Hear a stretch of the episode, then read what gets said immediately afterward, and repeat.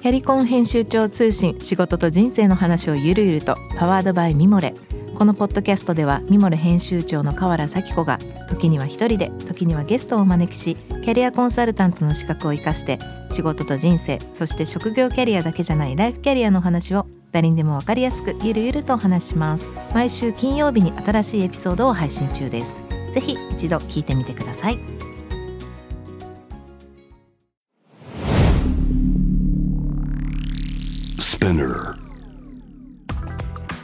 こんばんは。ナビゲーター中道大輔です。Vision to the Future 日本のカルチャーを作り出すものこと人の魅力を引き出し世界に向けての価値観を共有するクリエイティブプログラムです。えー、8月の3日夜中の2時です、えー、暑い日が続きますけども皆さんいかがお過ごしでしょうか。えっ、ー、と、まあ、僕はもう何ていうんですかねもう今もオリンピックばっかりが頭の中にありましてえー、まあ賛否両論いろいろあったと思うんですけどやっぱりやっぱり開催して僕は良かったなと思いますし本当にね毎日、まあ、特に日本のチーム頑張ってますしあの最後まで本当に頑張ってほしいなと思いますしこうなんか余計な雑音を入れないでやってほしいなと個人的には非常に思ってます。まあ、あのもう少しで終わっちゃいますけどもあの、ね、もうすでに今のところ今までの過去最高のねメダルも取ってます。メダル取ってない人も本当に毎日毎日あのスポーツ好きにはあの泣いてしまうような日が前に続いてるんですけども続けていってほしいなと思います。番組への質問感想はですね是非ホームページの方からお願いいたします。ツイッターはハッシュタグビジョンフューチャーをつけてよろしくお願いします。さらに、えー、番組のインスタグラム更新しております、えー、ビジョンフューチャー813で検索していただいてそちらの方も、えー、ぜひぜひチェックしてみてください。今週はですね、えー、結構リスナーの方もご存知の方多いと思います。えー、アンディ・ウォーホルドやねキー・セリングといった現在アートを、えー、日本の方々に多く紹介をしてきた、えー、現代美術館の渡り運美術館の館長渡悦子さんをお迎えしたいと思っております。こんばんは。こんばんは。今日本当にお忙しいところありがとうございます。こちらこそありがとうございます。えっともうリスナーの方にはあの知られてるところだと思うんですが簡単に僕の方から本当にあのプロフィール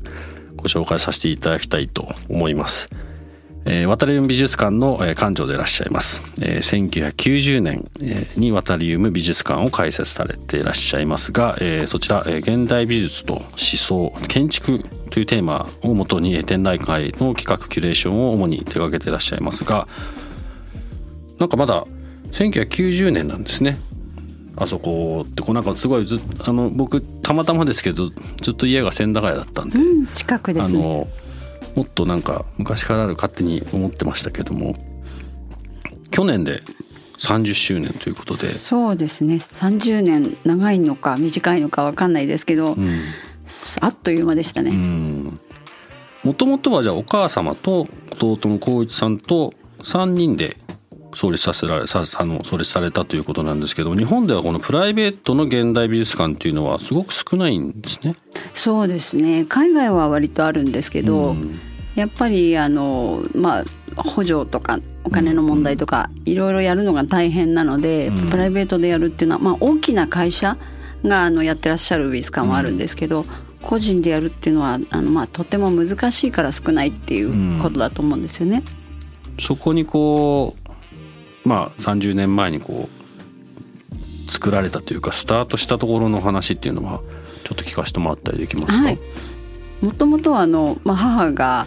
えーまあ、美術が好きで、うん、あのアートのギャラリーをやっていたんですね、まあ、10年ぐらいですけどそれをやっていて、それをまああの学生時代の私と弟が見ていて、うん、まあ、ギャラリーでできることはまあ限りがあるのでどちらかというと私と弟が美術館をやってみたいって勝手に出したんですよね。うん、でそれはなぜかというとあの、まあ、海外に行かせていただいたことが多かったので、うんうん、海外の美術館をこうたくさん見てたんですね。うん、でそれと、まあ、日本の美術館とかすごく違っていて、うん、なんかニューヨークの美術館の方が楽しいぞと。わかります、うん、なんかすごくこうワクワクするぞというところがあって、うん、なんで日本にそういう美術館がないのかなっていうところからまああの始まってまあないなら作ろうっていう、でもそれは実はもう何も知らないから言えたことだと思って、後になってはまあとっても大変だなってことがいろいろ出てくるんですけど、まあ発端ってそういうものだから、やっちゃえみたいな、そういう感じでまあ本当に準備を始めて、まあ全然知らないままやったっていう感じですね。それが良かったんですね。もし分かってたらやんなかったかもしれない。でもその海外結構行かれてて結構やっぱニューヨークとか多かったんですか？そうですね。ニューヨークはよく行ってましたね。でやっぱりその80年代1980年ぐらいのニューヨークってもう本当に光ってたんですよね、もう輝いてたのでこんなとこがあるんだみたいなこんな楽しいことがあるんだみたいな感じで見えてたので、ちょうどなんかあの日本だと「ポパイ」とか出て、はい、ニューヨークが踊る」とかっていうタイトルがバーンって出ててもうとにかく楽しそうっていうことでよく言いましたね。先日あのグローブスペックスっていうこうメガネ屋さんのブランドをやられてる岡田さんいらっしゃっていただいて、はい、岡田さんも同じようにその頃におそらく向こうに行かれてて同じような話されてましたね。あの頃のやっぱニューヨークのそのある種のカオスみたいなところがすごく指摘、うん、あの刺激があったっていう話を。やっぱりそのご存知かしら？あのロバート・メイプルソープとかその新しいアーティストがいっぱい出てきて、うん、ものすごい怖いエリアに住んでたりするんだけど、うんうん、バーバリーとかちょっとなかなか行きにくいところに住んでるんだけど、うん、そのなんかこう緊迫感も含めて、うん、なんか新しいものがガーンって出てくる雰囲気も含めて、当時のニューヨークはやっぱり最高に面白かったですよね。それやっぱそういう状況というかそういうまあギャラリーもしくは美術館含め日本にはなかなかそういう場所がいまいち見当たらなかったっていう感じですか、うん、なんかちょっとこうお役所っぽいっていうと、うん、まあ怒られちゃうかもしれないんですけど、うん、なんか楽しむところじゃなくて、まあ、勉強しに来るとか、真面目にこうなんか見なきゃいけないところっていう感じが強くて、ところが向こうの美術館行くとなんかこうその展覧会に合わせて食堂のメニューまで変わっちゃってたりとか、うん、いろんなものも全部変わってて、うん、丸ごと体中でこうそのテーマを楽しめるみたいなところがあって、うん、それはやっぱり刺激的でしたね。やっぱり10代の私たちにはもうなんかこれはありなのかしらっていうのが、うんそれをやってみたかったってことですよね。で初めてこう今まで、まあ、30年間いろいろあると思うんですけど、どういう流れでここまで来られたんですか？そうです、まあ、最初はだから本当に見よう見まねで、うん、まあ、最初の5年ぐらいはあのゲストキュレーターっていう、まあ、世界中ですごい面白い展覧会をやってる、まあ、キュレーションだとか美術館の方とか、うん、フリーの,、まああのまあ、その当時はキュレーションって言葉もなかったので、うん、まあエクシビションメーカーみたいな方たちをお呼びして一緒に展覧会を作るっていうことから入ったんです。それで、まあ、展覧会っていうのは何なのかとか、まあ、アートは何なのかとかどういうふうにこう作っていったらいいのかっていうそこからちょっと、まあ、先生呼んでやるっていう、まあ、贅沢な話ですけど、そこから入らせてもらったんでかなり生々しく、そういうことがこうどういうふうに作られていくのか何のためにやってるのかとか、そういうところはすごく勉強になって。ったと思います。うん、そこからこうだんだんだんだんまあの僕らが知ってるまあ結構アタリウム美術館といえばまあそのキーセーリングみたいな本当になかなか日本にはなかったものがそこにこう入ってきたっていうような印象なんですけど、うん、結構ゼロから始めながらそういう人たちとのこういろんなこうネットワークとかコネクションとかこうその中でこういろいろななんていうんですかね学びながらやっていく上では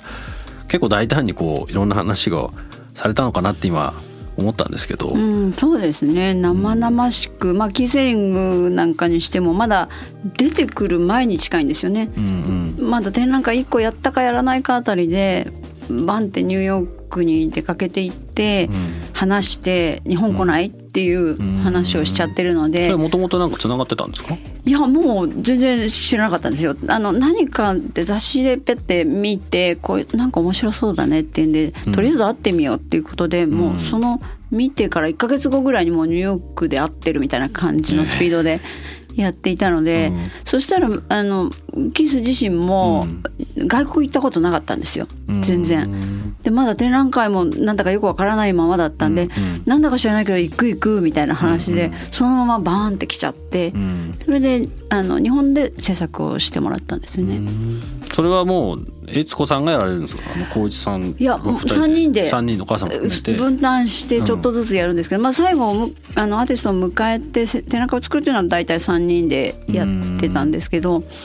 なんとなくまあそれでも分断しながらみたいな感じでしたね。うそうもう行って話しちゃおうみたいなこう第一歩すぐやっちゃうみたいなところが多分違うんでしょうねそうですねそれはねうちの母がそういう人だったんですね。ほぼもうパッて行っちゃう人だったんで、うん、私たちがこう「こんなのどう?」って言ったりするとそのままバーンって出かけてってポンって持ってきちゃったりする人だったんでそれでもうこう物語がそこから始まっちゃうみたいな。うんうんどこから作り出してるんですね。そうそうどんどんどんどん走りながら行くみたいな形だったんで、相当時間的にこうなんていうのかな早くこう時間が過ぎていく、うん、もう次から次へとそういう感じだったんで、うん、まあ、楽しかったし、うん、うん、面白いですよね、なんかそれがすごいキャラクター作ってますよねきっと。そうですね。なかなかもっとみんな慎重だと思う、うん、まあ日本は特にそうだと思う、ね、そうだと思いますね、うん、だから、まあ、今私たちが最近やってることもそうなんですけど、うん、相当スピードをかけちゃってるので、まあ、周りで一緒にやってくださってる方はもしかするとちょっと迷惑がかかってるのかもしれない。まあでもそうですよね、あのまあ冒頭に僕オリンピックの話しましたけどすごいいろんなこうなんていうんですかねこうなったらこうなっちゃうんじゃないかってネガティブなこと考え始めちゃうともうもう絶対前進めないのでまずやってみようみたいなところがまあ規模と全然話は違うのかもしれないですけどね大事だと思いますすごい。やっぱりどっか少しは楽観的なとこがないと、ねうん、特にやったことないことっていうのは何が起きるかわからないので。ですよねもうやってみないとねっていう感じですよね。でもまあ最終的には諦めないっていうところが大事かもしれないですよね。すごいそう思います僕も。まあ、諦めないっていうことはまあ大事って確かに僕もそう思いますしあの一歩踏み出した上でどうなるか分かんない中でこうとにかく進むみたいなその中でこう、まあ、特にこうこのなんていうんですかねその一番初めにおっしゃってましたけど自分たちのその施設美術館っていうのは、まあ、非常に日本だと難しいということですけどもなんていうんですかね具体的にどういうところがやっぱ一番難しいんですか？一番難しいところはやっぱりその他の国はそういうのをもっと促進するので、うん、えー、補助金が出たりとか、うん、国とか政府からいろいろ補助が出るんですけど、うん、日本の場合はほとんどないっていう、そこがやっぱり一番難しいとこかな。金銭的な運営的な問題として、なかなか続けていけないみたいな。感じがありますね。そういう意味で言うとあの、まあ、ちょうど今終わって少し経ったばっかりだと思いますけどこのコロナかなり、まあ、大事件だったと思うんですけど、うん。どうどうでした？この頃、まあ、まだ途中ですけど、うん、まだ続いてますよね、うん、なんだかんだ言ってね、うん、相当まあ私たちなんかまだ序の口だと思うんですけど皆さんもすっごい大変ないろんな業種でいろんな大変さがあると思うんですけどやっぱりこう皆さんをこう迎えて展示を見せてっていうことがしにくいわけですよね。うんうん、そこがやっぱりすごい辛かったし、うん、でも実はねあのタリウムって、えー、最後はね東京で唯一の空いてる美術館だったんですよ。全部閉まってなんかなんか閉めてしまうのはみんながこう落ち込んじゃってるからこそ、うん、なんかいつものように開けていたくて、うん、まあ、人数は制限はしてたんですけど、うん、でいろんなこと消毒とかいろんなことはやってたんだけど開けていたかったっていうところがあって、結局一日も休んでないっていうことで、でもなんか喜んで来てくださった方も結構いらしたので、それはそれでやっぱ美術ってそういうこうあのなんかかっこいいとかおしゃれとかっていうだけじゃなくてこう心のためにやってる部分もあるので、うん、ちょっとはこう元気づけたりこう方向づけたりするものがあるので、うん、やっぱこういう時こそやってたいなっていうのはすごくあったんですよね。うん、なんかあのこのコロナでまあさっきの話じゃないですけど全員が、まあ、これ世界が同時に新しいことをやらなきゃいけなくなったじゃないですか。うんあの、まあ、内容とかその状況とかっていうのはまあいろんな人にとっていろいろな状況あったと思うんですけどそういう意味であのまあ、もうどうどうしたって新しい新しいというか何ていうんですかね今までと違うことをやらないと前に進めなかったような状況で結構結果論ですけど日本の中には止まってたものが前に進んだようなことが、多分あったんじゃないかなすごいまあなるべくポジティブに考えようとすると。そういう意味ではそのまあそれこそ一番もしかしたら難しかった自分たちでやってる施設美術館だったからこそまあそういったある種の最後まで開けるみたいなこともできたのかもしれないですね。うん、そうですね。やっぱりそのあのクラウドファンドをやったり、うん、私たちはやったこともないようなことの一つだったんですけど、うん、なんか困ってるぜっていうことを皆さんにお伝えして、うん、このままで大丈夫かなみたいのをちょっとお伝えしたら、すっごい応援がこう入ってきてそれはねなんかまあ、びっくりした、うん、そのお金のことももちろんだったんですけどたくさんのこうメールとかね、うん、いろんなこうメッセージが皆さんから入って、うん、いやうちなんかこう小さいしそんなにこうメジャーな動きではないからそんなに見てる人いないんじゃないかなと思ってたら、そうでもなくて、とんでもなくいっぱいこうお話しくださったので。うん、すごい励まされましたね。うん、これあの大体ちょうど1年前ぐらいですよね、うん、8月の後半ぐらいから。キャンプファイヤーで、はい、まあ、やられたクラウドファンディングもともとの目標は500万円だったんですね。そうですね。結果2100万60円、うん、それもねすっごい速さで入ってきたんですよね。うん。なんかみんなあのなんていうんですかね。まあお金もそうなんでしょうけど、うん、お金じゃないところの価値をみんなずっとシェアされてる30年の結果こうなってる感じですよね。そうですね。で割とクールにこうなんかどんなふうにやってるかとか、うん、あんまりそのお金に困ってるとか言ったことがなかったんですよね。その、うんうん、ただ淡々と展覧会をし続けてたっていうことで、うん、あんまり内幕を見せなかったっていうところがあったんで、それが急にバーンっていや実はこうでこうでこんなふうに困ってるよみたいなことを初めて書いたので、うん、そこの意味でもあそっかっていうその中にいる人間のことがちょっと分かったっていうところも、もしかしたらあって、だったらまあ助けてあげないといけないねみたいなふうに皆さんが思ってくださったところもあったのかなっていうふうに思いますね。なんかあのこのキャンプファイヤーの中にまあ、どういう思いでこれまでやってきたとか、あのいろいろ、ね、あの書いてあったので見させてもらったんですけど結構あのなんて言うんですかね自分の中で見てて思ったのはそのアートは現代の生きる全ての人の日常に、まあ、体とか風景に語りかけて素晴らしい未来のヒントを与えてくれるものっていう考えっていうものをまあベースにされてたりとか、まあ、展覧会と当然自分たちの何をしなきゃいけないのかっていうことをすごいおっしゃっててこういうことが多分まあ、言葉というか何て言うんですかねここういう、ね、文章にして出してるっていうのはおそらく、まあ、それを見てた人にとってはすごく大きなことだったんじゃないかな、ね、そうですね。普通はなかなかそこまでこうお伝えできないししない、うん、もうちょっとクールにこう展示だけ見てっていう感じになるんだけど、うん、やっぱりこう正直っていうかオープンした感じになったので、うん、なんかちょっとこう見る方とコミュニケーションができたみたいなところがあって、それはまあさっきのそのコロナの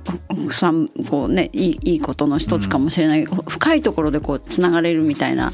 ところが本音で喋れるみたいな、うん、そこすごく良かった点じゃないかなとは思いますね。これから少し変わっていきますか？キュレーショキュレーターとしてまあそうですね、うん、やっぱりなんかその相手が少し見えたっていう、うん、その見せてる相手の方がちょっと見えた。まあ多分反対側もそう思ってらっしゃると向こうからもね、お客様側からもこちらが見えたんだと思うんですけど、そこの意味で少しこう風通しが良くなって、こうやったら響くとかっていうことが分かりやすくなった感じはしますよね。うん。なんか 今後のなんていうんですかね選ぶ展覧会の方向性とかにも影響がありそうですか？そうですね。やっぱりあると思いますね。そういう意味で言うとコロナで変わっていくっていうことはやっぱりあったんじゃないかなっていうふうに思いますよね。うん、うん、このキャンプファイヤーで行われたクラウドファンディングでまあその元々の目標よりもはるかに多くの方々からまあサポートしていたいと思うんですけどもそこから結構精力的にあのまあ活動を続けてらっしゃいますがこの今手元に僕のとこあるんですけどパビリオン東京2021というところがまあ、あのこの展覧会が7月1日から9月の5日までまず行われてるんですけども本当にいろんな方々が出てらっしゃいますがちょっとこのお話を少し教えてもらってもいいですかね？えっ、とね2018年の夏えーまあ、東京都がこのオリンピックが始ま、うん、まあ、やる年にオリンピックはあの、まあ、スポーツだけじゃなくて文化なんだっていうところを見せたいんだっていうことで、うん、あの公募があったんですね。で誰かこう広くこうなんか面白い企画を立ててくれないかっていう公募があって、うん、これが結構、まあ、たくさんそれこそその電通みたいなプロフェッショナルから、いわゆる美術館みたいなところ公立の美術館とかいろんなところ、海外からも募集があって、2,000何百っていう応募があったんですって。でその中で私たちがそれがあることを知って、本当のことを言うと34日で考えた企画だったんですけど。もう出してみようっていう、うん、なんかやっぱ街が楽しくなるっていうことがないとやっぱり良くないねみたいな話になって、うん、なんとか街の企画にしようとただ美術で美術館の中だけじゃなくて、うん、街みんな出てくぞっていう感じの企画を作れないかっていうことで大急ぎでうちの主要のメンバーとでこういう企画を作ってなんか街の中が変わるっていうことなんですけど、うん。まあでもあの初めてだからこう公のお金であの公の人たちとも協力して作るっていうことになったんですけど、うん、まあ相当これも大変でした。ね、本当にあの今僕の手元にこのハンドブックがあるんですけどもしあのリスナーの方多分ホームページもどこかあるのかな、はい、ホームページあります、ね、パビリオン東京って引いていただくと、ね、見ていただければ。全部出てくるので。これあの今国立競技場あのリスナーの方がもし渡り海美術館がどこか知らないという方がいらっしゃればですけども本当に今の国立競技場から外苑の交差点に向かう途中にねあのなんていうんですかファサードがすごいストライプにストライプのね面白い あのすぐそこにあるんですけどまあ渡り海だからこれあの場所もそうですしオリンピックを行って、まあ、真横にあってでその中にこの、まあ、藤森さんとかも本当に、まあ、真鍋君もそうだしいろんな人たちがいろんなところでやられてるんですよね。そうですね。結局あの建築家が5人と、アーティストが3人っていう形で、うん、えー、これね面白いのはね、うん、本人が選んでるんですよ場所を。あそうなんですか、うん、これね結構これねほとんどそういう企画ってないって言ってました。大体こう場所があって、うんうん、ここに何か作ってねみたいなことを言うんだけど、じゃなくて好きなとこ選んでくださいっていう形で依頼をしたんですね。でテーマもテーマっていうのかどんなものを作るかも、うん、そのクリエイターの方にお任せしたんですね。うん、だから完全なこう自分の望み、自由みたいな形でお願いをしたので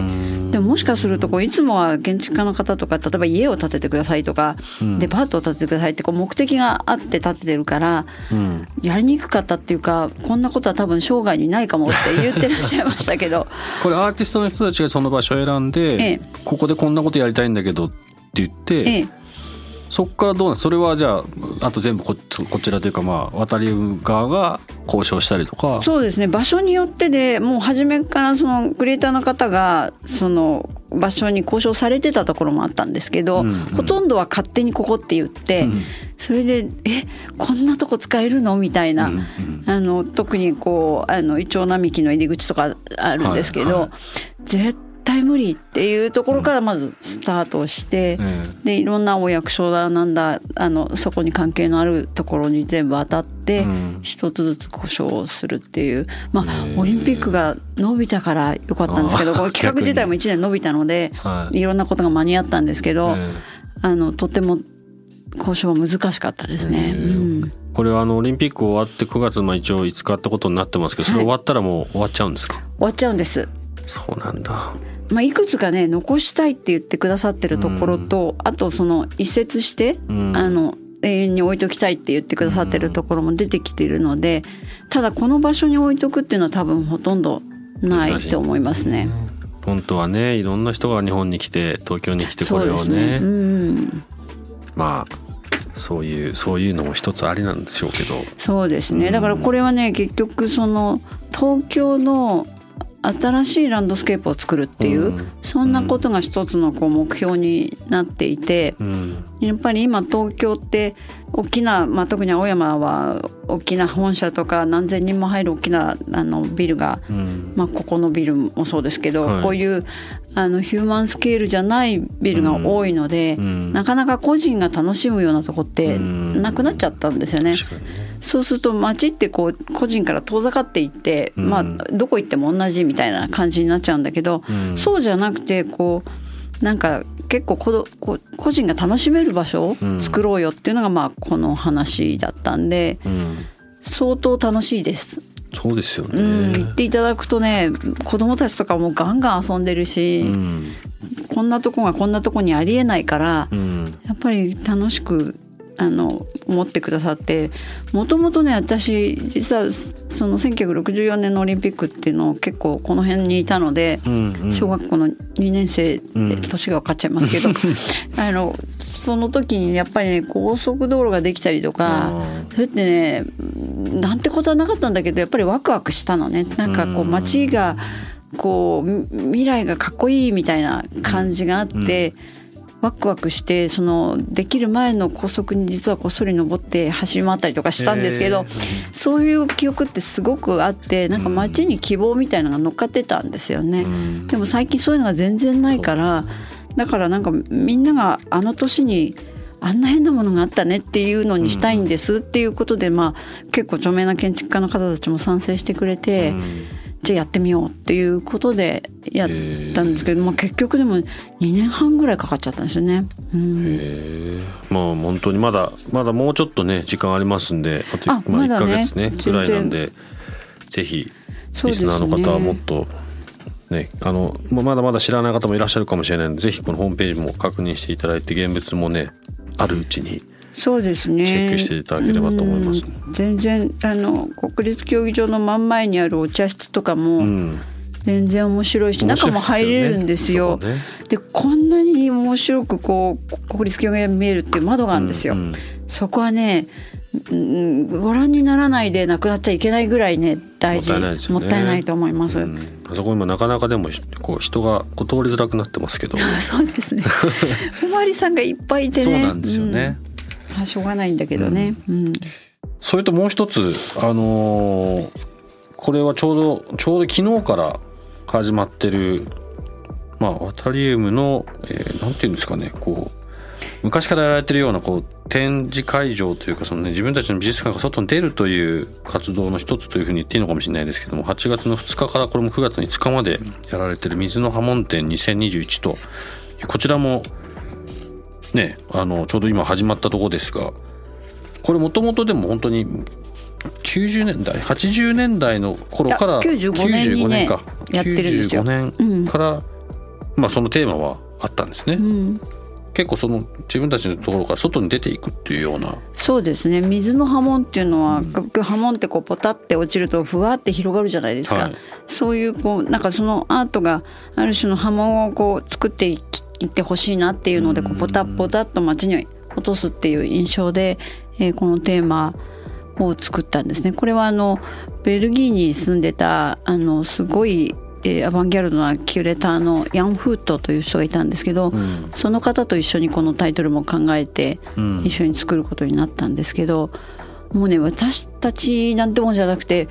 もうめちゃめちゃワイルドな人で、もうここに何かしようって言うともうすぐわーってやっちゃうみたいな。えー。すごい。でもとってもねアーティストの信頼の厚い方でもう亡くなっちゃったんですけどね、私たちのまあアートの先生キュレーションの先生とも言える父っていう感じですね。うん。その方と一緒にこう東京の街をアートでこうなんかなんか呼吸させるといいねっていうのでやり始めたのが95年の水の波紋だったんですね。うん今回はこの2021年バージョンっていうのははい。どういうところが結構見どころだったりするんですか、あのねめちゃめちゃ若いアーティストに参加してもらってるんですよね。うんだからこのある種こうちょっと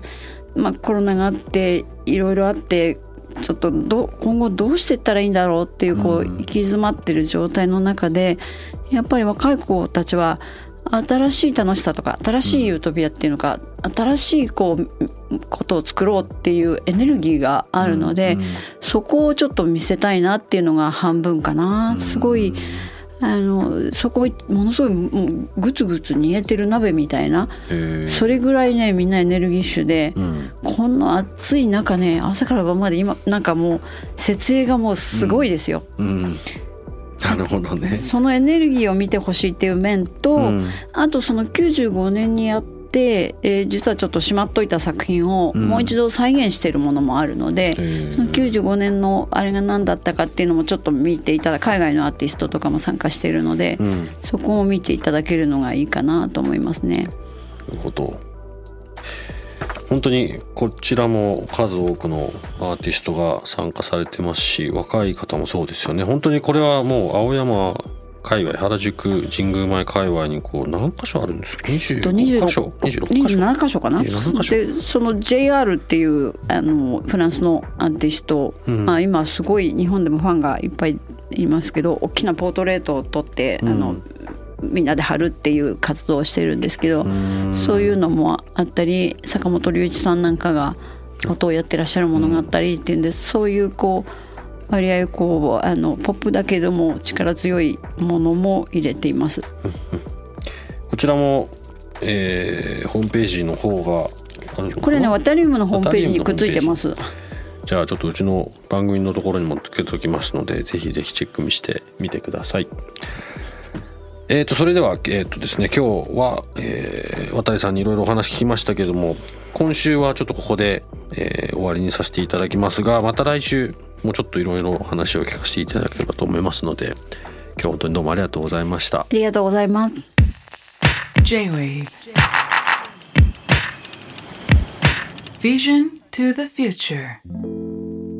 Vision to the Future、えー、中道大輔がお送りしております、えー、今夜の渡さんのお話いかがでしたでしょうかえー、っとまああのクラウドファンディングのこともそうですけれどもやっぱりいろんな人たちがまあ実は見てるんだよっていうことから始まってあの、まあ、そのままパビリオン東京も結局アーティストがまあ渡さんを信用してるんですよねきっとね。で今のそこからの、まあ、水の波紋店もそうですけどその中でちょっと一番印象に残ってるのは、まあ、なんとなくアートとかがこうどう個人にとって楽しくなるかみたいなところはすごい意識されてるっていうとおっしゃってたのがまあ、来週もちょっとね詳しくいろいろ聞いてみたいなと思います。あのちょっと勉強じゃないよねみたいなところが僕もちょっとその海外長かったのであんまりギャラリーの後ろ側とかは詳しくないですけどなんとなく距離感とかはなんか同じようなことを感じることもあったので来週また少しその辺りを聞いてみたいと思います番組への感想質問等はですね是非番組のホームページからお願いいたしますえー、ハッシュタグビジョンフューチャーをつけてツイッターの方でも、えー、ぜひぜひ、えー、シェアしてみてください。さらに、えー、番組のインスタグラム更新しています。えー、ビジョンフューチャー813でですね、検索いただいて、えー、そちらの方も見てみてください。Vision to the Future、えー、ここまでのお相手は中道大輔でした。See you next week. Good night.